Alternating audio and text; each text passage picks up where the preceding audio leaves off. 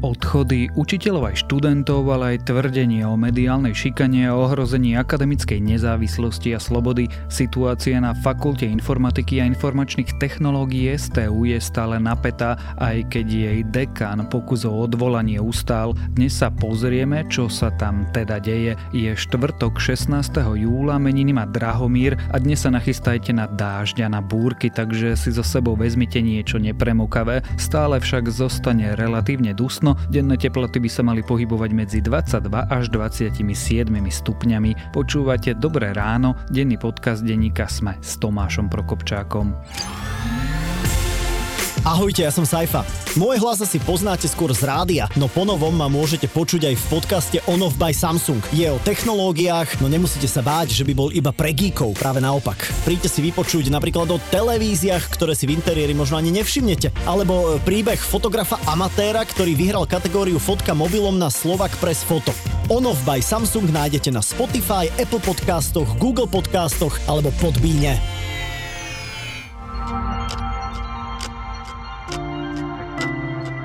A teraz už krátky prehľad správ. Vláda včera vymenovala päťdesiattri nových prednostov okresných úradov. Ľudí na post prednostov vyberalo Olano. Strana Igora Matoviča tvrdí, že ich vybrali preto, pretože patria pod ministerstvo vnútra. Ako chce takýmito politickými nomináciami bojovať proti rodinkárstvu, to už nepovedala. Koalícia tiež predstavila balíček za pol miliardy eur, ktorý má podľa nej pomáhať ľuďom. Mala by sa zaviesť tehotenská dávka od štvrtého mesiaca tehotenstva, zostanú trináste dôchodky, znížia sa doplatky za lieky a mala by byť bezplatná doprava v autobusoch, em há dé a vo vlakoch pre deti, žiakov, študentov, dôchodcov a vozíčkárov. Väčšina Európanov si želá, aby pozícia Bruselu v boji proti koronakríze bola silnejšia. Vyplýva to z prieskumu pre Európsky parlament, ktorý sa uskutočnil vo všetkých dvadsiatich siedmich členských štátoch únie. šesťdesiatosem percent Európanov si želá silnejšiu Európu v tejto kríze, zo Slovákov to je šesťdesiatštyri percent. Medzi Spojenými štátmi a Čínou môže štartovať nová studená vojna. Vzťahy medzi týmito svetovými mocnosťami už totiž desaťročia neboli také zlé. Čo sa medzi krajinami odohráva, teraz vo svojej analýze opisuje na Sme.sk Matúš Krčmárik. Spojené Arabské Emiráty odložili štart svojej vesmiernej misie na Mars. Štart sa mal odohrať v noci z útorka na stredu, no na japonskom kozmodrome Tanegashima panovalo zlé počasie. Ďalšie štartovacie okno je dnes večer. Misia by mala na červenej planéte skúmať počasie. A viac nových správ nájdete na webe sme bodka es ká.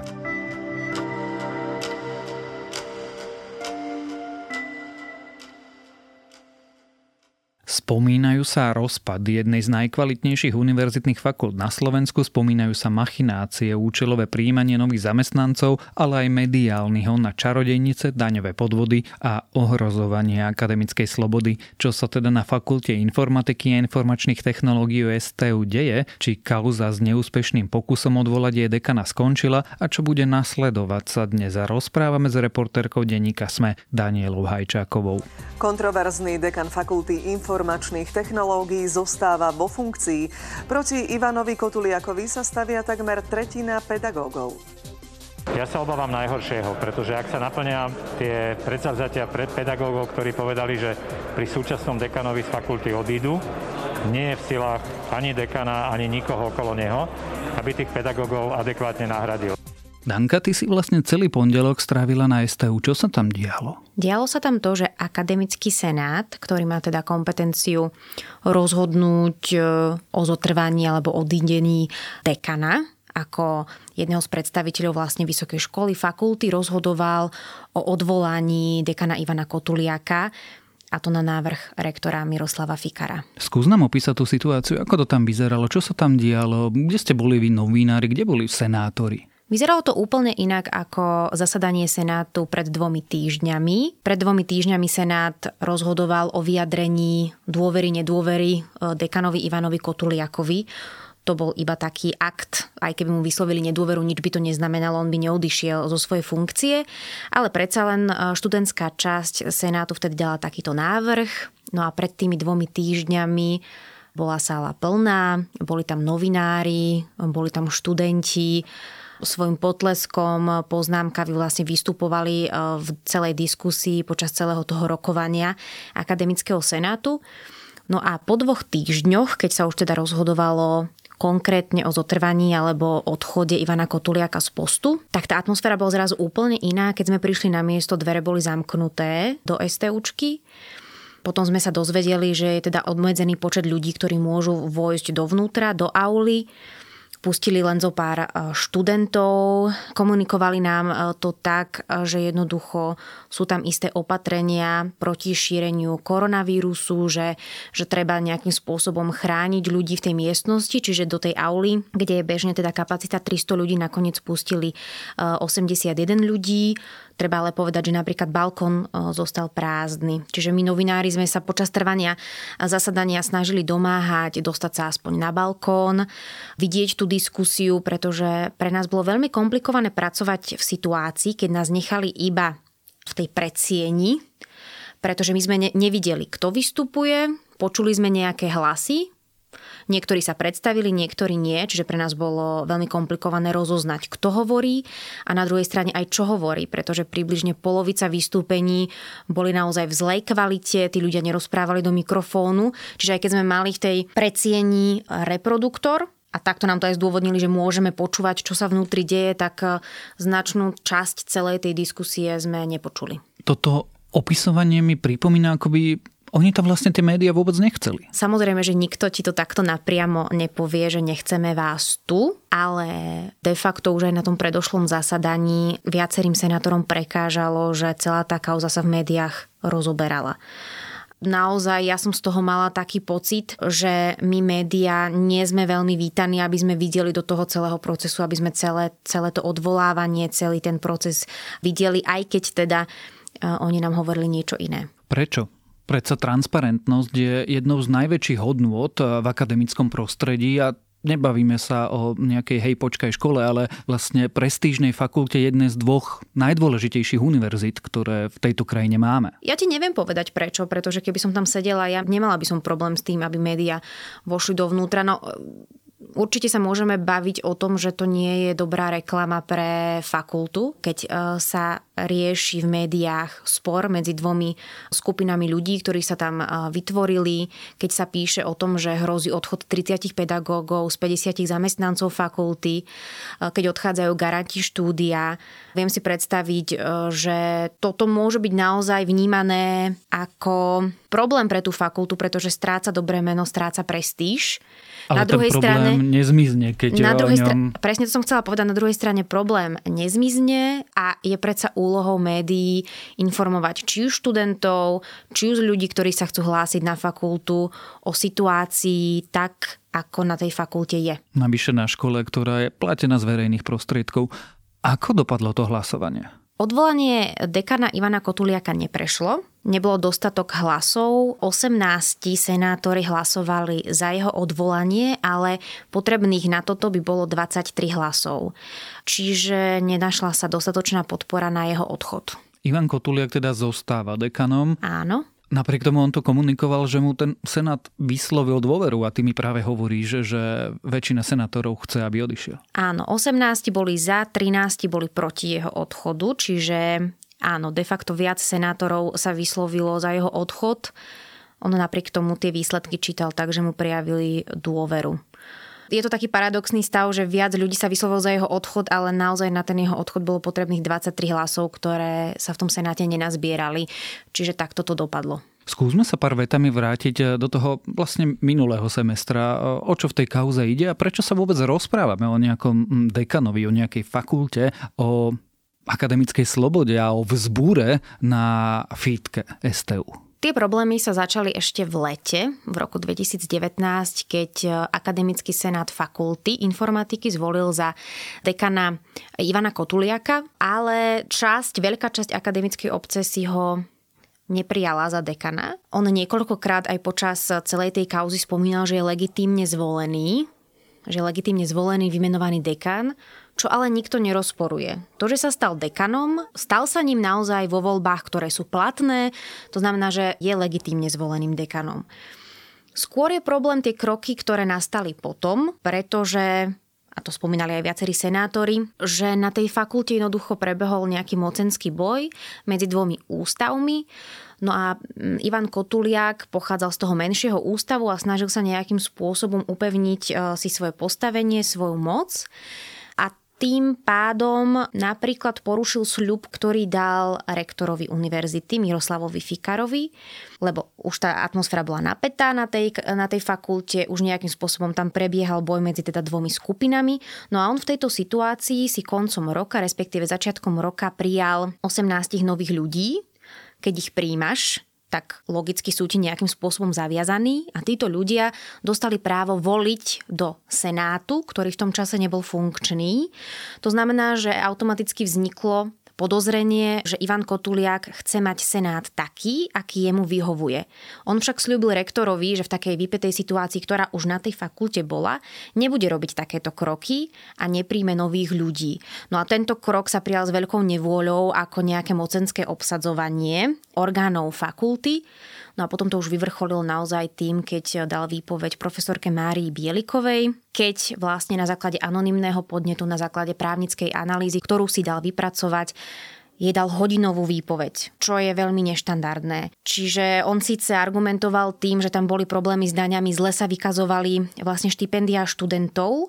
Na druhej strane viacerí poukazovali na to, že sa to dalo riešiť úplne inak. Mohol dať najprv teda podnet hlavnému kontrolórovi, počkať hlavne na výsledky tej kontroly a takto to riešiť nie okamžitou výpoveďou profesorke, ktorá má nejaké svoje meno, ktorá je bývalou dekankou na fakulte, ktorá bola jeho protivníčkou vo voľbách o post dekana a ktorú mnohí na tej fakulte chceli, aby sa ona stala dekankou, nie Ivan Kotuliak. Celá tá, povedzme, že kauza má teda tri roviny. Jednak vzťah Kotuliaka s Máriou Bielikovou, druhá rovina je jeho vzťah s rektorom celej es té ú, no ale potom je to zvolenie. Ak boli tie voľby predsa slobodné, a ja budem teraz diabolov advokát, a Kotuliak bol legitímne zvoleným dekanom, tak snáď by mal dostať právo riadiť tú fakultu podľa teda programu, s ktorým bol zvolený. Mal by dostať tú šancu. Zároveň je ale dekan manažérom. To znamená, že on zodpovedá za tú fakultu. Ako tam fungujú tie vzťahy,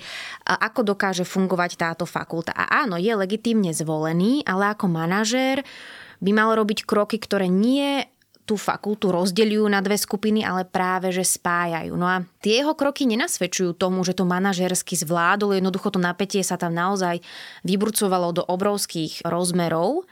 To znamená, že aj keď je legitímne zvolený, ale aktuálne to vyzerá tak, že naozaj odchádza veľká časť zamestnancov, že sa to už nejakým spôsobom nedá zvrátiť, že napriek tomu, že, že rokovali o nejakom kompromise, aby tá fakulta fungovala, ale nepodarilo sa to, tak on ako manažér by mal byť jednoducho zodpovedný za nejaký hladký priebeh riadenia danej fakulty. Čiže Kotuliak síce bol legitimne zvolený, ale jednoducho povedzme, že neuriadil svoju vlastnú fakultu, navyše jeho šéf mu nedôveruje. Keby môj šéf mi nedôveroval, tak tu asi dlho nepôsobím. Ako je možné, že keď rektor tam toho dekana nechce, tak nemôže nič urobiť? Tak je napísaný zákon o vysokých školách. Rektor nemôže sa rozhodnúť, že ty ako dekan na fakulte končíš. Tá fakulta má určitú subjektivitu, čiže potrebuje na to súhlas akademického senátu. Akademický senát na fitke, teda na tej fakulte, už rok nefunguje. Tam bol séria odchodov protestných proti dekanovi, z nefunkčnenie senátu, čiže ten o tom rozhodovať nemohol, rozhodoval o tom veľký univerzitný senát a teda výsledok hlasovania poznáme. Hovorí sa, že rektor môže ale o pár mesiacov znovu vyvolať to hlasovanie, pretože sa čaká na senátorov, ktorí zastupujú študentov. Je to možné? Neviem, nakoľko je reálna táto možnosť, pretože aj rektor odpovedal na to veľmi šalamúnsky, že takúto možnosť nevylučuje ani ju nepotvrdzuje, že by opäť s odvolávaním prišiel.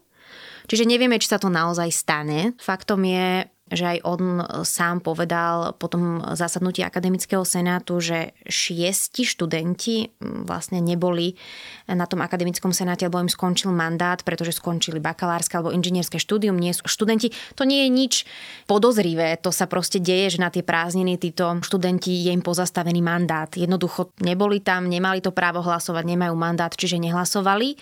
čiže šiesti študenti tam chýbali. No tak áno, tu sa natíska otázka, že ako by to dopadlo, keby tam boli reálne, ale mandát nemali. Čiže je to veľmi hypotetická otázka. Ale rektor nepovedal, či v septembri navrhne alebo nenavrhne, alebo niekedy neskôr odvolávanie Kotuliaka opäť. Čo sa bude diať teraz? Faktický stav je, že vlastne nepodarilo sa odvolať dekana ef í té es té ú. Zároveň ty si opisovala, že na tej fakulte odchádza veľa učiteľov, veľa garantov odborov, či už bakalárskych, magisterských alebo doktorandských študijných programov. Čo bude v septembri? To je dobrá otázka, ktorú si určite kladú aj mnohí študenti, ktorí na tejto fakulte študujú, pretože to, že odchádza tridsať ľudí s plným alebo s menším úväzkom, ktorí vyučovali na tejto fakulte, ktorí robili výskum, z päťdesiat nie je málo.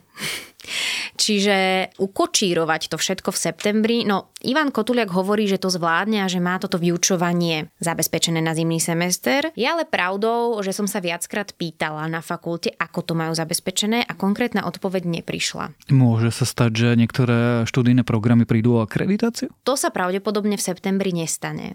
Teda nemá sa to ani ako stať, pretože teraz vzniklo také, dá sa povedať, trochu vákuum, pretože akreditačná komisia, ktorá je za to zodpovedná momentálne, ona sa zrušila. Vznikol nový orgán, ktorý má o akreditáciách rozhodovať. Ten ešte nie je úplne naštartovaný. Čiže ono to je také otázne, že či môžu, nemôžu. No minister nedávno odobral akreditácie niektorým školám. Nemyslím si, že by prichádzali teraz o akreditáciu tieto študijné programy. Tam sa skôr hrá o kvalitu výučby, na ktorú upozorňovali častokrát kritici Ivana Kotuliaka, že jednoducho on teraz môže niekoho zohnať na vyučovanie. Tí učitelia ale, ktorí odchádzajú, sú etablovaní, vypracovali si tie predmety, oni si vypracovali osnovy predmetu, vypracovali si prednášky, poznajú tieto predmety. Hovorí sa vlastne medzi ľuďmi, ktorí prednášajú, že, že vybudovať si predmet tak, aby bol kvalitný, trvá aj tri roky. A jednoducho to sú skúsenosti, ktoré hoci človeka nahradíš, tie jeho skúsenosti, to jeho know-how, tak rýchlo nahradiť nevieš. Čiže v polovici septembra semester začne, ale kto bude učiť, len Boh vie. Uvidíme. Keby si si mala ty tipnúť, ako celá tá kauza skončí, pretože zdá sa, že teda na konci stále nie sme. Ako skončí? Neviem ti povedať, ako skončí táto kauza, pretože do toho celého vzorca ešte môže vstúpiť nejakým spôsobom ministerstvo školstva, ktoré nemá veľké právomoci voči, voči vysokým školám. To treba povedať, že, že zatiaľ, čo ministerstvo môže dosť výrazne vstupovať napríklad do fungovania základných škôl a stredných škôl, tak tie vysoké školy majú vysokú vlastne nezávislosť. Ale napriek tomu minister školstva povedal, že ak sa tá situácia na takej prestížnej fakulte nevyrieši, tak bude hľadať možno riešenia, ako zasiahnuť. Nevieme presne tie riešenia. Spomína sa napríklad, že by mohol mať rektor väčšie právomoci, že by minister školstva mohol za istých špecifických okolností nejako zasiahnuť, detaily ale nevieme. Tu je ale na druhej strane otázka, že či je správne, aby minister školstva nejako politicky alebo inak zasiahol do fungovania vysokých škôl pre jeden takýto prípad, že by sa menil zákon. No je to zapeklitá otázka. Každopádne ešte sa to možno nejako zvráti, ale ja by som tomu veľkú šancu nedávala. Napokon uvidíme, určite to budeme spoločne sledovať. O situácii na Fakulte informatiky a informačných technológií Slovenskej technickej univerzity sme sa rozprávali s reportérkou denníka Sme Danielou Hajčákovou. Ďakujem za vyjadrenie dôvery akademickým senátom Slovenskej technickej univerzity. Ako som povedal, rešpektujem akékoľvek jeho vyjadrenie, akýkoľvek jeho záver. Vnímam to ako záväzok, pretože naozaj treba si vysúkať teraz rukávy a začať pracovať na naplňaní vízie, s ktorou som zvíťazil ako dekán fakulty.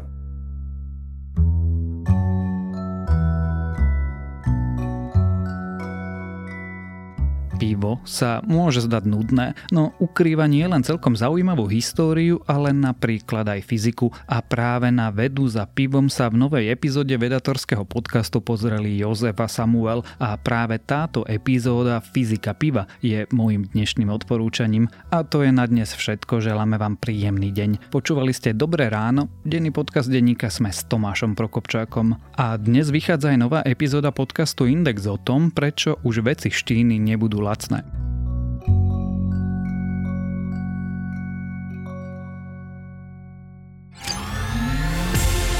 Ahojte, ja som Sajfa.